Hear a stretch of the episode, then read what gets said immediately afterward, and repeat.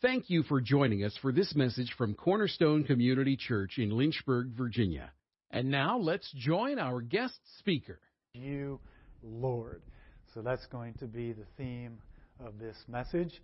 And uh, actually, Minerva already gave the introduction. Uh, we're talking about intimacy today, so uh, we're one in the Spirit, which is pretty cool. Um, I was at a meeting one time, and the guy that was uh, speaking was an author of a book called The Highest Life. Uh, his name is Gene Edwards, and I was it was up at Charlottesville, and I was at this meeting, and we were all sitting at tables, and he was kind of walking around, and he asked a question. He said, "What's the most important thing you can do in the Christian life? Right? What's the most important thing you can do?" So he was expecting a response, so people would raise their hands, and somebody said, pray. And somebody said, uh, obedience. Um, people were saying different things, right? And so I knew the answer, okay? I knew the answer.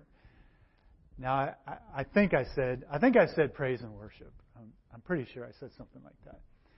So I'm like, praise and worship. And he kind of walks over to me. He looks at me. He puts his hand on my shoulder and says, No. now, I needed to be humbled, so that was good.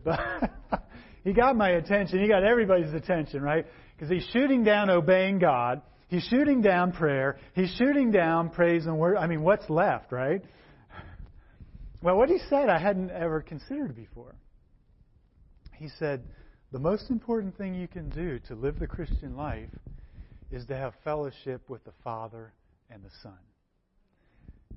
And I'm like, huh? you know, what does that really mean? To have fellowship with the Father and the Son.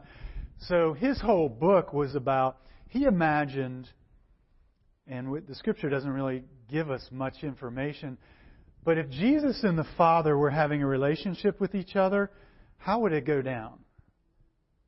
How, did, how does Jesus, and we do, I mean, Jesus obeyed his Father, right? He did the will of his Father. So we, we know that, and we know that's, that's an expression of his love for his Father. But, but he, was, he really wanted to get into what's really going on in the Godhead between the Holy Spirit, between Jesus, and between the Father. You know, how do they be, how do they act towards each other? How do they love each other? How do they give love? How do they receive love? You know, how is, how is God's radiance and glory shared within the Trinity? And that's like, we really can't quite comprehend that, can we? But he really wanted to get into that. And then his, his whole premise was, you know, we need to share, whatever is being shared in the Godhead, we need to share in it too. That's what he wanted to do. So that was his passion to have fellowship with the Father and the Son. So we're going to be talking about that today. Let's take a look at a scripture, 1 John 1 3. John is speaking. He says, That which we have seen and heard, he's talking about Jesus, we declare to you, that you may also have fellowship with us. And truly, our fellowship is with the Father and with His Son, Jesus Christ. And these things we write to you that your joy may be full. So, you know, I think Brother Gene got, got what he said from 1 John 1 3. And John is saying here, it's like, hey, we've seen the Messiah.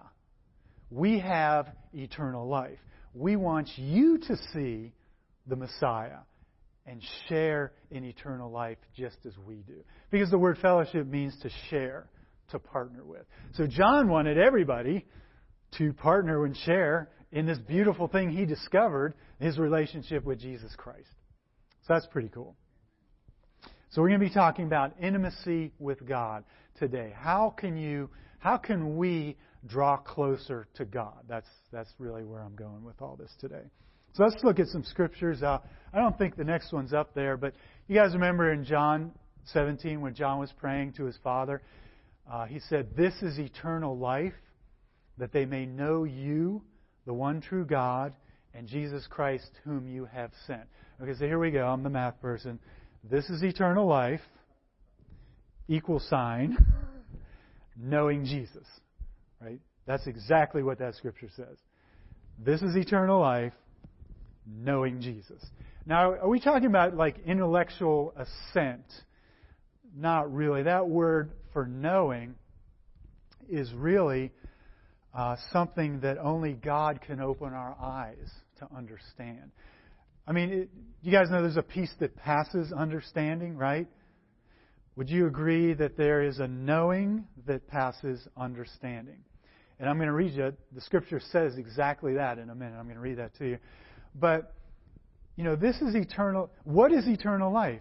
It, it is so critical to know Jesus Christ. And the only way we can know Christ is if His Holy Spirit living in us, right, takes the elevator up into our minds, the door's open, the Holy Spirit sticks something in our minds, speaks to us, right? The door's closed, maybe it goes back down, and it's like, oh, I never thought about that. Or, oh, is that how it works? Or, Lord, that's awesome.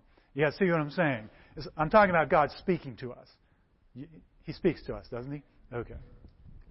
All right. So we want to, isn't our heart's cry to know Christ?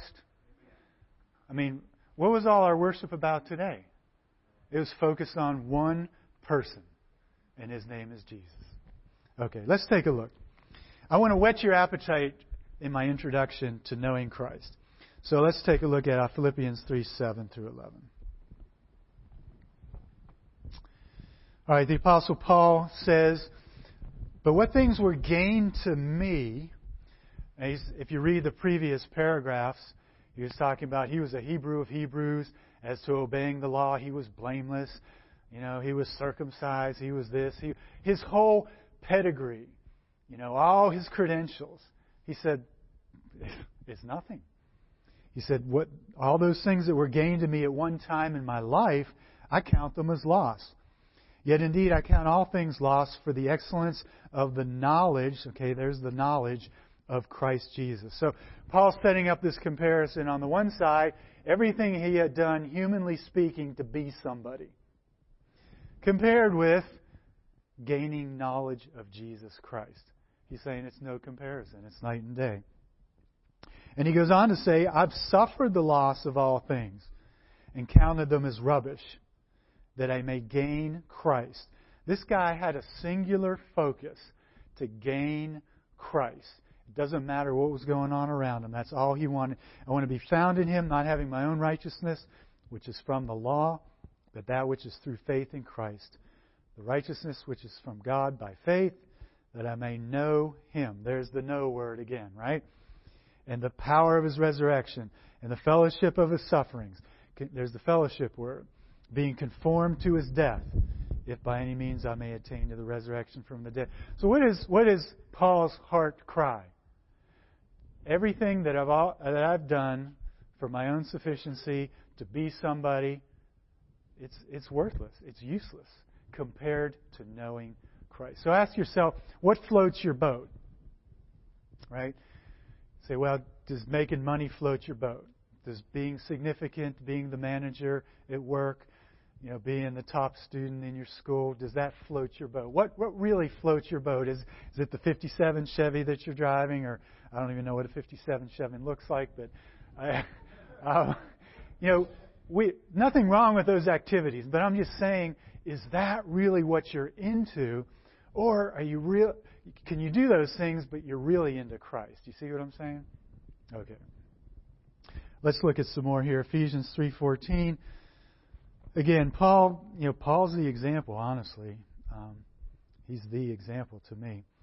In Ephesians 3:14, he says this, "For this reason I bow my knees to the Father of our Lord Jesus Christ, from whom the whole family in heaven and earth is named." Okay, here's his prayer for the church. So here's how I pray this over you guys. I pray this over myself. I pray this over my my wife. I pray this prayer over people. This is a good prayer to pray over people that he would grant you, according to the riches of his glory, to be strengthened with might through his Spirit in the inner man, that Christ may dwell in your hearts through faith, that you, being rooted and grounded in love, may be able to comprehend with all the saints what is the width and length and depth and height, to know, to know what? The love. Right? To know the love of Christ. Which what? passes knowledge. Okay, so I told you love comes, it bypasses the intellect. Now, that doesn't mean we can't use our intellect to chase it down. But the whole point is love, the revelation of how much God loves you, comes from the Holy Spirit. Right? Which passes knowledge that you may be filled with all the fullness of God. Don't you want to be filled with the fullness of God? But it says the fullness, it's the knowledge, right? The knowledge of Jesus Christ, the knowledge of full, fullness of God. So, like, do you see his heart here? What does this guy really want in life? Does he want to run? I mean, does he want to run? I mean, what, is what does this guy really want to do? He just wants Christ. He wants to honor Christ. He wants to know Christ. He wants to love Christ. He wants to obey Christ. Everything is Jesus. I'm going to say Jesus today about 150 times. right? It needs to sink into our, our souls, right? Okay. So, how do you get this intimacy with Jesus Christ? That's really what I want to talk about. Four things. Number one, you have to deal with the darkness of your sin. Number two, in desperation, you have to choose Christ. Number three, you have to desire to be with Christ. And number four, you have to draw near to God. Got it? All right, so I'm going to go over each one of these. First, you have to deal with the darkness of your sin. You don't have intimacy if you're in sin with Christ. Now, first, let's consider the case. Let's say there's somebody that doesn't, that's not a Christian in here. You may think you're a Christian because you go to church. Does going to church make you a Christian? You remember Pastor Willie's testimony. He came to church. He thought he was all right. He was on his way to burning in a lake of fire, wasn't he? You guys realize that? You can come to church and die and burn in a lake of fire. Okay, we don't want that, do we? Okay. so if you're in here, if you think that you're okay just by coming to church, I just don't want you to be deceived. You're not. Because your sin you can't have that fellowship with God. You can't know Christ if you have sin. It's a stain. Now, I have a, I have a slide. Do we have the slide? Okay, that's what your stain looks like. Isaiah said, though your sin be as scarlet. Remember Isaiah saying that? That's what your sin looks like to God. It's nasty.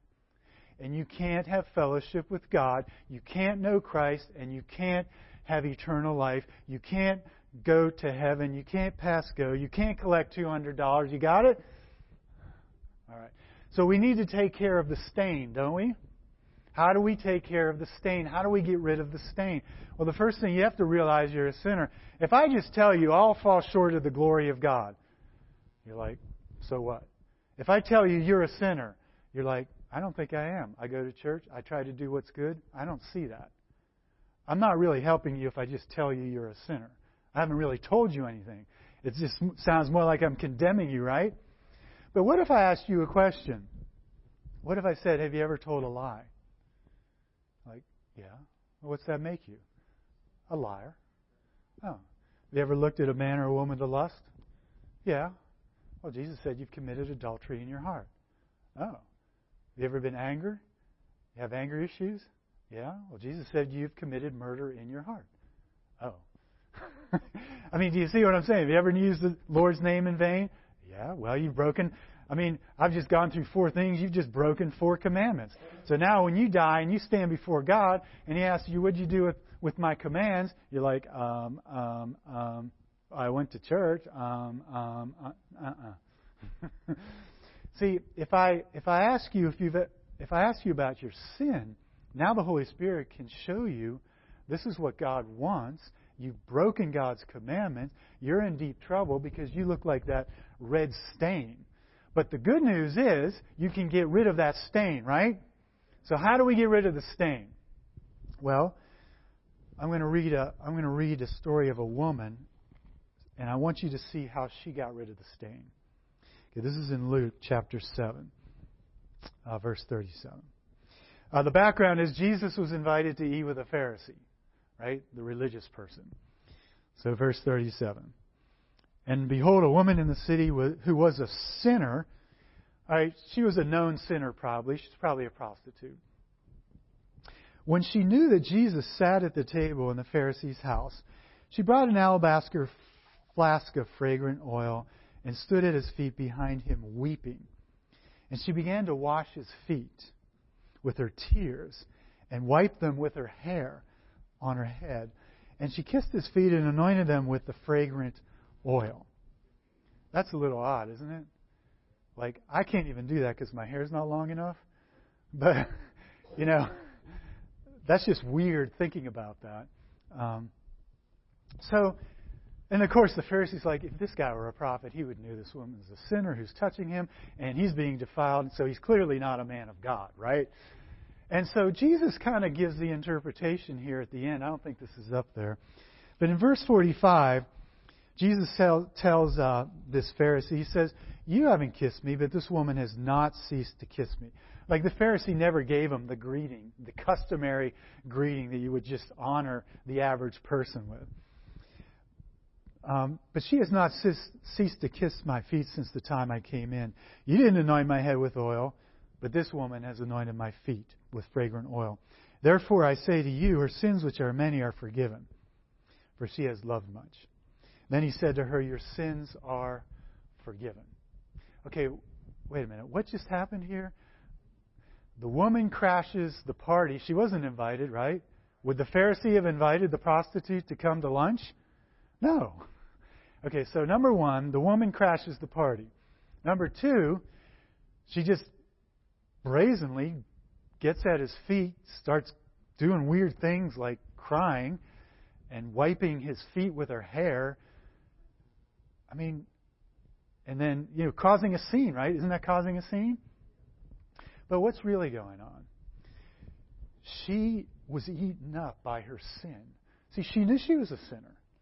She had been convicted of her sin, and she had the guilt and the shame, and it was tearing her up. So, how do you get rid of the guilt and the shame? There's only one way to do it, and that's to get it forgiven by Christ, right? And she saw Jesus going around, and she knew Jesus' teaching, and she knew what other people told her about Jesus. So she knew if she could just come to Jesus and confess that he would forgive her sins. So I guarantee, I can almost guarantee, as she is wiping his hair with her feet and crying, in her mind, she's saying, Lord, I'm a sinner, forgive me. I can almost guarantee that's what she's saying. Because what does Jesus say? Woman, your sins are forgiven. Isn't that awesome? So if you're sitting here, you've never received Christ, you've never had your sins forgiven, you have to be like this woman. You don't care what people think of you. You don't. You're going to Christ no matter what it takes. You're going to ask Him for forgiveness of sins. And guess what He's going to do? Forgive your sins. And so instead of looking like this, I think we have another slide. Uh, Isaiah said, Though your sins be as scarlet, they will be white as snow. So there's a snow fox. So you're clean. Isn't that great? That's great. all right, so, but what if you're a believer already? Most of us, if not all of us, are believers already, right? Do we still sin as believers? Does that stop the flow of fellowship? It can, right? Because we can grieve the Holy Spirit. We can grieve God's heart. So if you're a believer, uh, what do we do? Well, you do the same thing that this woman did. You do the same thing anybody does when they sin. You go to Christ and seek forgiveness. But an example of that is David in Psalm 51. David, um, David had committed adultery with Bathsheba, and then had had her husband killed. I mean, the man after God's own heart, right? So Nathan comes to David and said, "You've sinned. You you killed." You killed her husband and you committed adultery with her. David was convicted of his sin, so what did he do? Did he make an excuse? I'm king, I can do what I want. I mean, everyone has multiple wives in our culture. There's nothing wrong with that. I mean, Abraham had another wife, and God didn't rebuke Abraham. I mean, come on, Nathan, I can take wives. He could have said that, right? Very easily, because that's what they practice in their culture. Um, here's what he said Have mercy on me, O God, according to your loving kindness, according to the multitude of your tender mercies. Blot out my transgressions Make me look like the little snow fox up there. Wash me thoroughly from my iniquity and cleanse me from my sin. For I acknowledge my transgressions, and my sin is always before me. Against you and you only have I sinned and done this evil in your sight. So David didn't make an excuse. He said, I was evil. I've sinned against you, God. Have mercy on me. All right. So as Christians, if we sin, right? You got angry with your children this morning. You sinned. You agree? Anger against your children is sin. Yes or no? I'm not talking about righteous indignation, which most of us don't don't do anyway. I mean, you just lost it. You argued with your wife this morning. You argued with your husband this morning. You lost it with somebody at a cashier the other day because you were impatient. You honked the horn at somebody in frustration and irritation. Is that godly? No, it's sin. Let's call it for what it is and say, God, I was impatient. It's wrong. Would you please forgive me? Period. I mean, right? And then what happens? We're cleansed from all unrighteousness. Isn't that great? That's the whole point of Christ going to the cross was so that he could pay for our sins. So I wouldn't have to pay for my sins. I don't want to pay for my sins. I can't pay for my sins. Okay, so um, you know, I want to talk about intimacy. We need to get rid of the sin thing, but I think this is this is one thing. As I as I grow older, th- this is going to sound a little weird, but I almost see myself more and more wretched as I get older. Or maybe I see it this way. Even though my mind is being renewed, I'm not saying my mind's not being renewed, but maybe I just see the gravity of sin more and more. Um, but I want to read you a quote from a brother who wrote a book called The Practice of the Presence of God. His name's Brother Lawrence. This guy made it a habit of being in God's presence, right? All right, so this is this this man wanted intimacy with Christ. You can read his book if you want. But this is what he said about himself. He said, I regard myself as the most wretched of all men, stinking and covered with sores. This is a believer saying this kind of thing.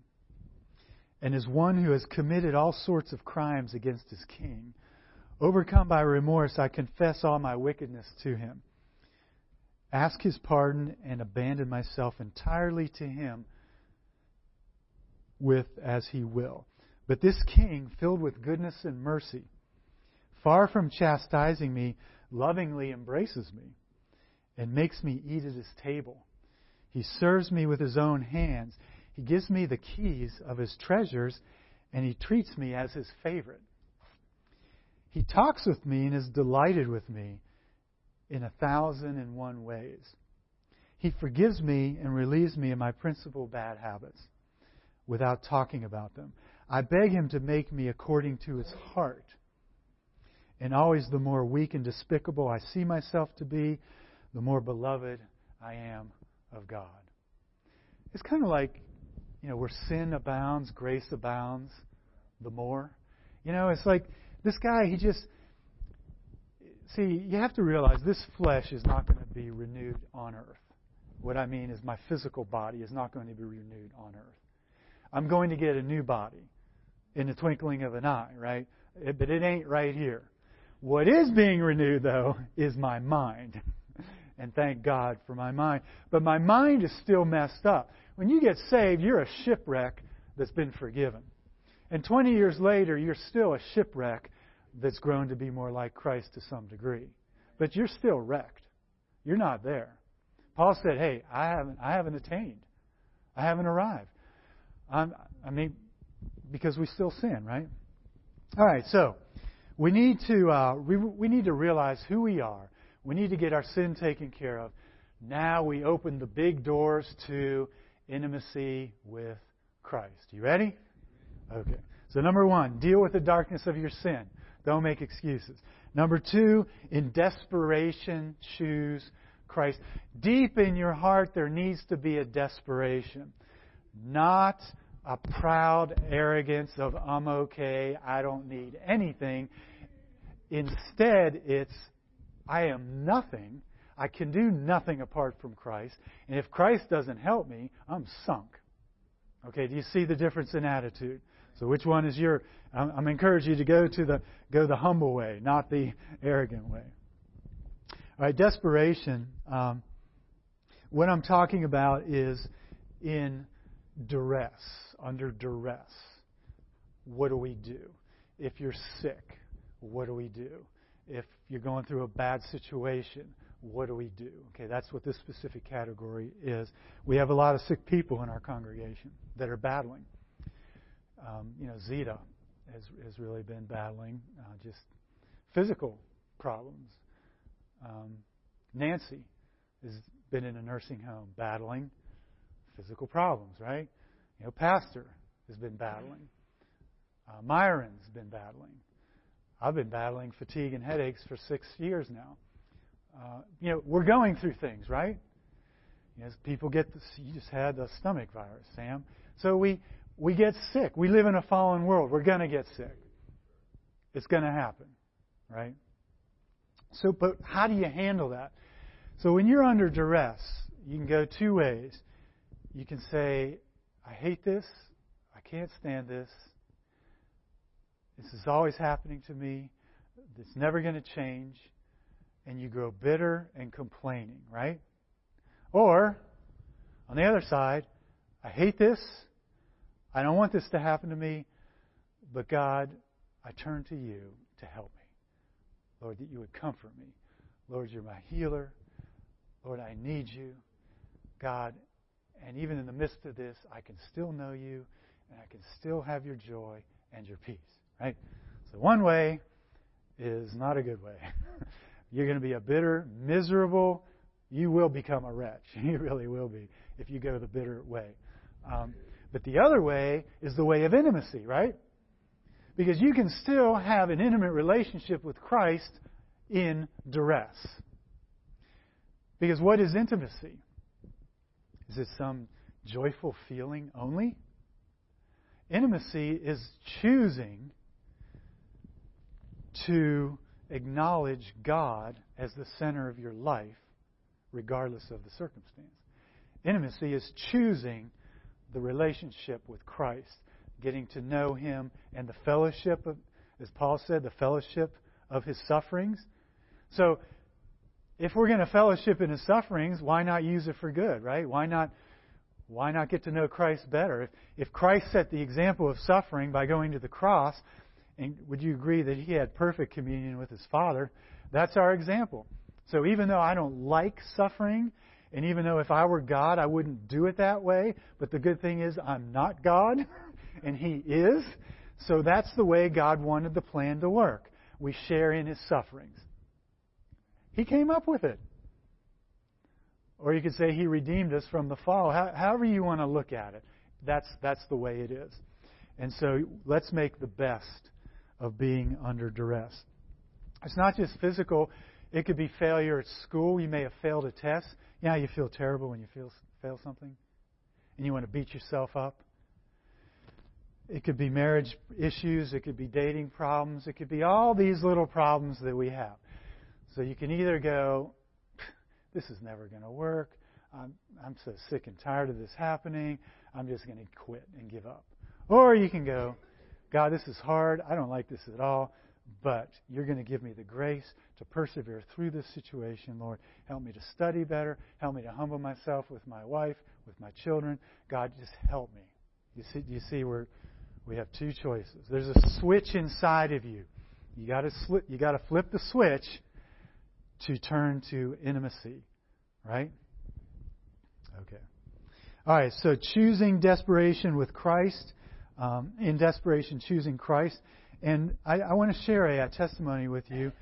Um, Corrie and Betsie Ten Boom, um, you guys probably know that they hid Jews um, from the Nazis during World War II. And they ended up in uh, the uh, prison camp at Ravensbrück. And we have an image there of the actual uh, barracks. I don't know if that's actually where, where they were. But just to give you a little picture, None of us can comprehend what it was like to be there. the smell was they said the smell was horrible. I mean, I think they threw straw in there, rotten rotten straw and stuff and and just the body odor.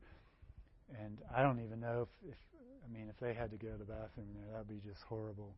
And they, you packed them in as sardines. So that's horrible. So anyway, Betsie and Corrie are in, in there, in this barracks. And um, and Corrie was trying to sleep, I guess, and and she got bitten, and she it startled her. She jerked up and she hit her head on the bunk, and uh, and Betsie said, "What's wrong? What's wrong?" And and she looked, and all of a sudden she saw these fleas just biting her, just fleas. So now, on top of all the stench, on top of all the, the, the horrendous living conditions, not only that, the guards would come in. The guards would scream at them because the, the whole thing is they wanted to debase them, dehumanize them. So they were trying to break them down as much as they could. I mean, Satan was just going going crazy. So the guards would scream and shout at them and, and curse at them. And and so now to add insult to injury, you got these, this massive flea infestation inside the barracks. Are you kidding me? You know, these things are just biting you. You can't sleep anyway you're jam packed and so all of a sudden, Betsie, Betsie's saying, "Show me, show me, show me," and Corrie's like, "She's praying.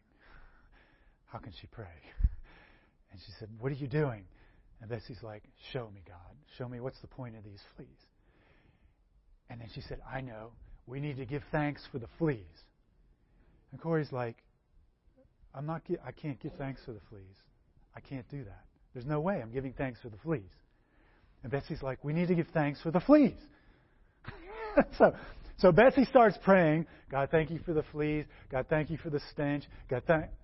Now, I don't even know that it's biblical to thank God for the fleas because the scripture says to give thanks in all things. So it's not like, you know, I don't give thanks if, if somebody's murdered, right? But I give thanks for God's sovereignty in a situation. You see what I'm saying? But Betsie, Betsie was Betsie was just far above the rest. I mean, Betsie was with her faith, she was just incredible. So she's given thanks for the literal fleas, right? So some time had passed and and one day Corrie walks back into the barracks. Betsie was Betsie was in there. Betsie has this big smile on her face. She says, "Corrie, Corrie, he showed me. He showed me." And Corrie's like, well, "What did he show you?" And she's like, the guards aren't coming in here. And Corrie's like, okay, the guards aren't coming in here. And see, what we don't, I didn't share with you is that they were able to smuggle a Bible into the barracks. And they were sharing the gospel with all these miserable, beat down Jews, right? And the guards didn't come in to stop it. Why? Because the fleas. And Betsie was like, I told you we can thank God for the fleas. I couldn't have done it. I couldn't have done it. No way. No way. So, but could you have gotten really filled with despair in that situation and just shut down and just say, God, take me? I mean, I, you know, I wouldn't have made it except for the grace of God, you know. So, number two, in desperation, choose Jesus. Okay, number three, desire to be with Christ. Okay, so the last category was you're under duress, right? This category, everything's going well. I mean, your car's actually running. There's nothing wrong with your house. Your kids are behaving. You're healthy. Nobody's sick. Everything's going well, right? What do you do? you choose to be with Christ anyway. Right? Because we, we, we think of turning to God in difficult situations, and rightly so. But when everything's good, we don't want to ignore God. In fact, you want to press in even more to God when everything's going well. Because what you're doing is you're saying, God, I realize that everything is going well right now, but I just want to let you know that I give you credit for that. I give you glory for that. I give you honor for that. And God, I'm just as needy, if not more needy, right this second. So, Lord, I want to be with you. I just want to enjoy you. I'm just going to sit at your feet.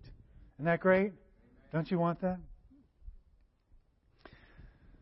Whom do I have in heaven but you? Psalm 73:23. There's none that I desire on earth besides you. That's what you say to God.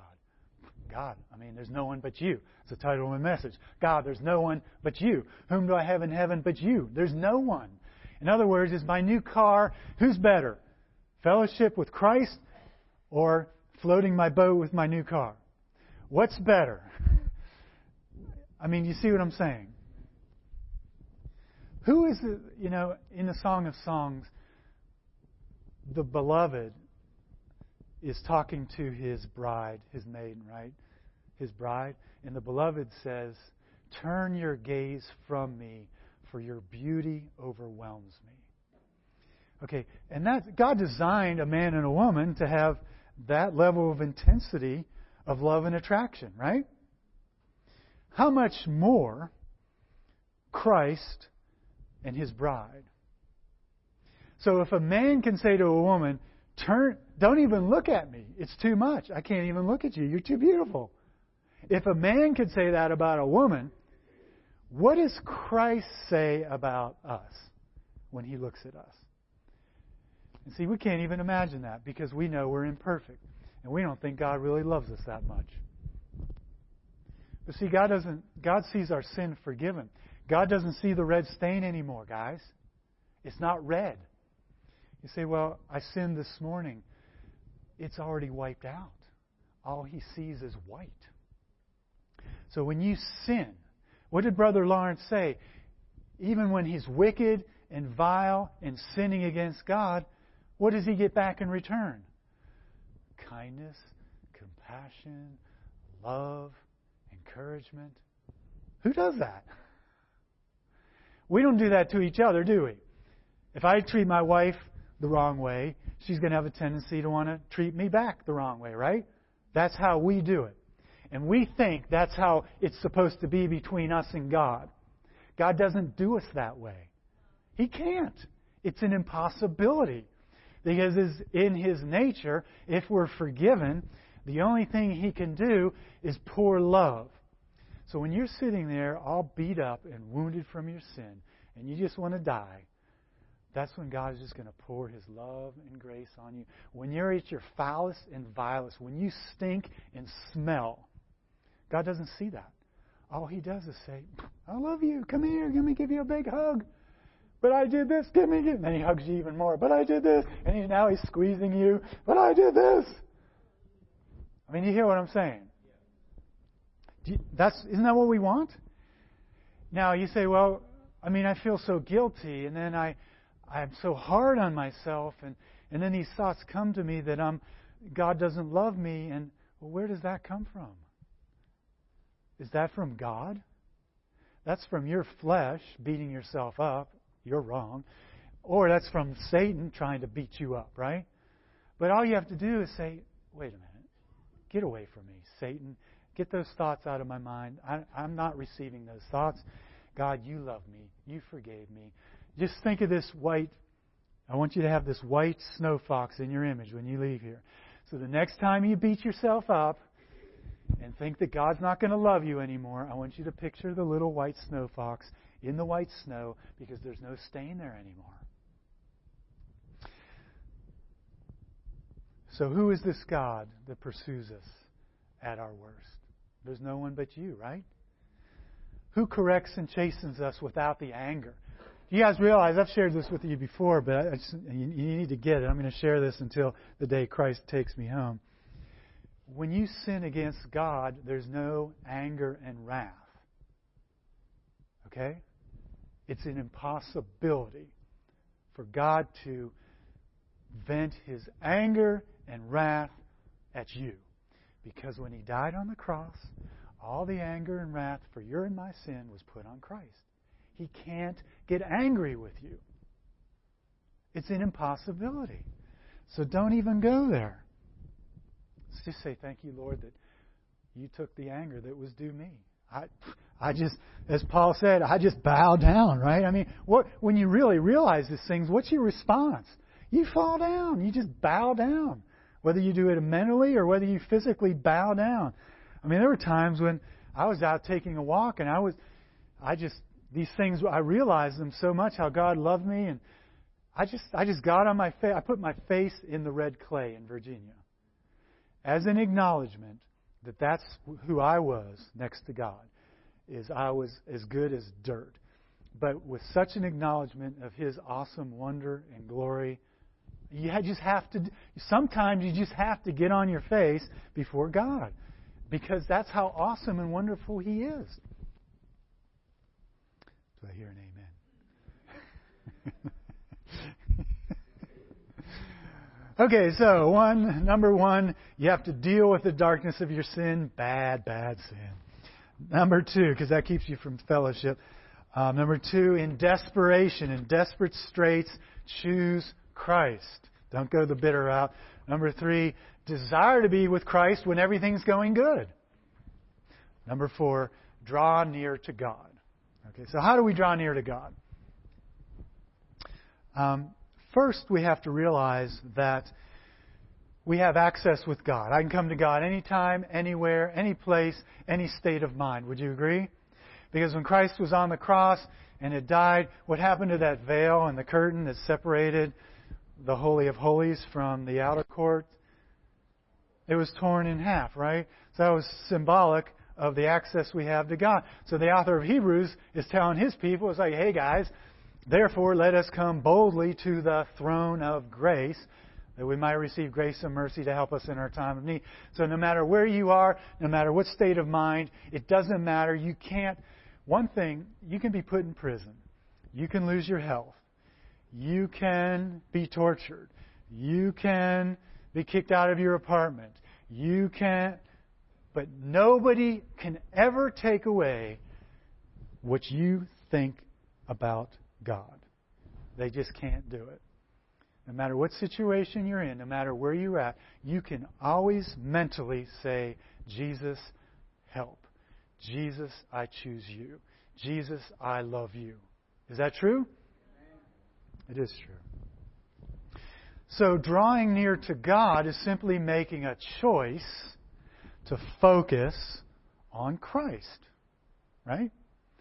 Whether whether you just want to have his love and be hugged, whether you want to cry on his shoulder, whether you need healing, whether you just want to fall down and honor him because you're going to spend all of eternity on your face anyway. you know, let's just do it, right? um, another way that we can draw near to God is to pray the Scripture. So um, I don't know. Let me just read a scripture. I got my Bible open. Uh, let me just see here. Just pray, pick a scripture in the Psalms. Wait on the Lord, be of good courage, and he shall strengthen your heart. Wait, I say, on the Lord. So let's just say you're reading the Bible, right? How do you draw near to God reading the Bible? Wait on the Lord. Wow, God, you know what? I have been so impatient lately. And Lord, I really haven't sought you like I should on this decision. Lord, I think I made the wrong decision because I got impatient. I didn't wait on you. Lord, please help me. Help me to to wait on you for these things. Help me to come to you. And um, Lord, thank you that I can be of good courage. Lord, you're the one that would strengthen my heart. So, so God, as I wait next time, just just give me strength in my inner man with might through your Holy Spirit, so I don't make this decision again.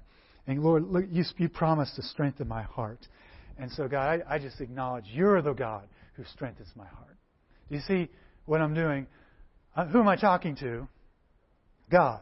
I'm using God's words to talk to God, right? Like when your children talk to you, how do they learn the words? Because you've taught them the words. So how do I know how to talk to God? Here are His words to talk to God, right?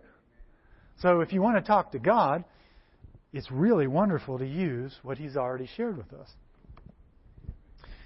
And you, you just read the Bible. It's, you know, you could call it reading the Bible devotionally, um, but it's a great way to, to read the Scriptures. It's a great way to draw near to God. I already talked about giving thanks and being grateful, right? You, you're not drawing near to God if you're if you're not if you're always angry, irritable, complaining. That's just not happening. Another way to draw near to God is acknowledge His sovereignty in our lives. We don't like situations and circumstances sometimes because they hurt us. But the way you draw near to God is to say, God, you're in control. Period. No matter what's going on, I'm following you. This is a hard this is a hard thing to say. If I'm following God with everything in me, right? I sin, but I confess it and I, I repent. And then I sin again, but I confess and I repent. And I'm doing everything I know to follow God. If my house burns down, that came directly through God. That's hard. That's really hard. You say, I don't believe it. Well, you need to read Job again. Because God gave him a stamp of approval in chapter 1, verses 1, 2, and 3, and 4, whatever it is. God had to do this. God had to say up front, hey, this guy is righteous and blameless in my sight. So whatever's going to happen, the rest of that story had to come through God's hand. That's hard. But see, if you're following the Lord, Paul was following the Lord, and what happened to him?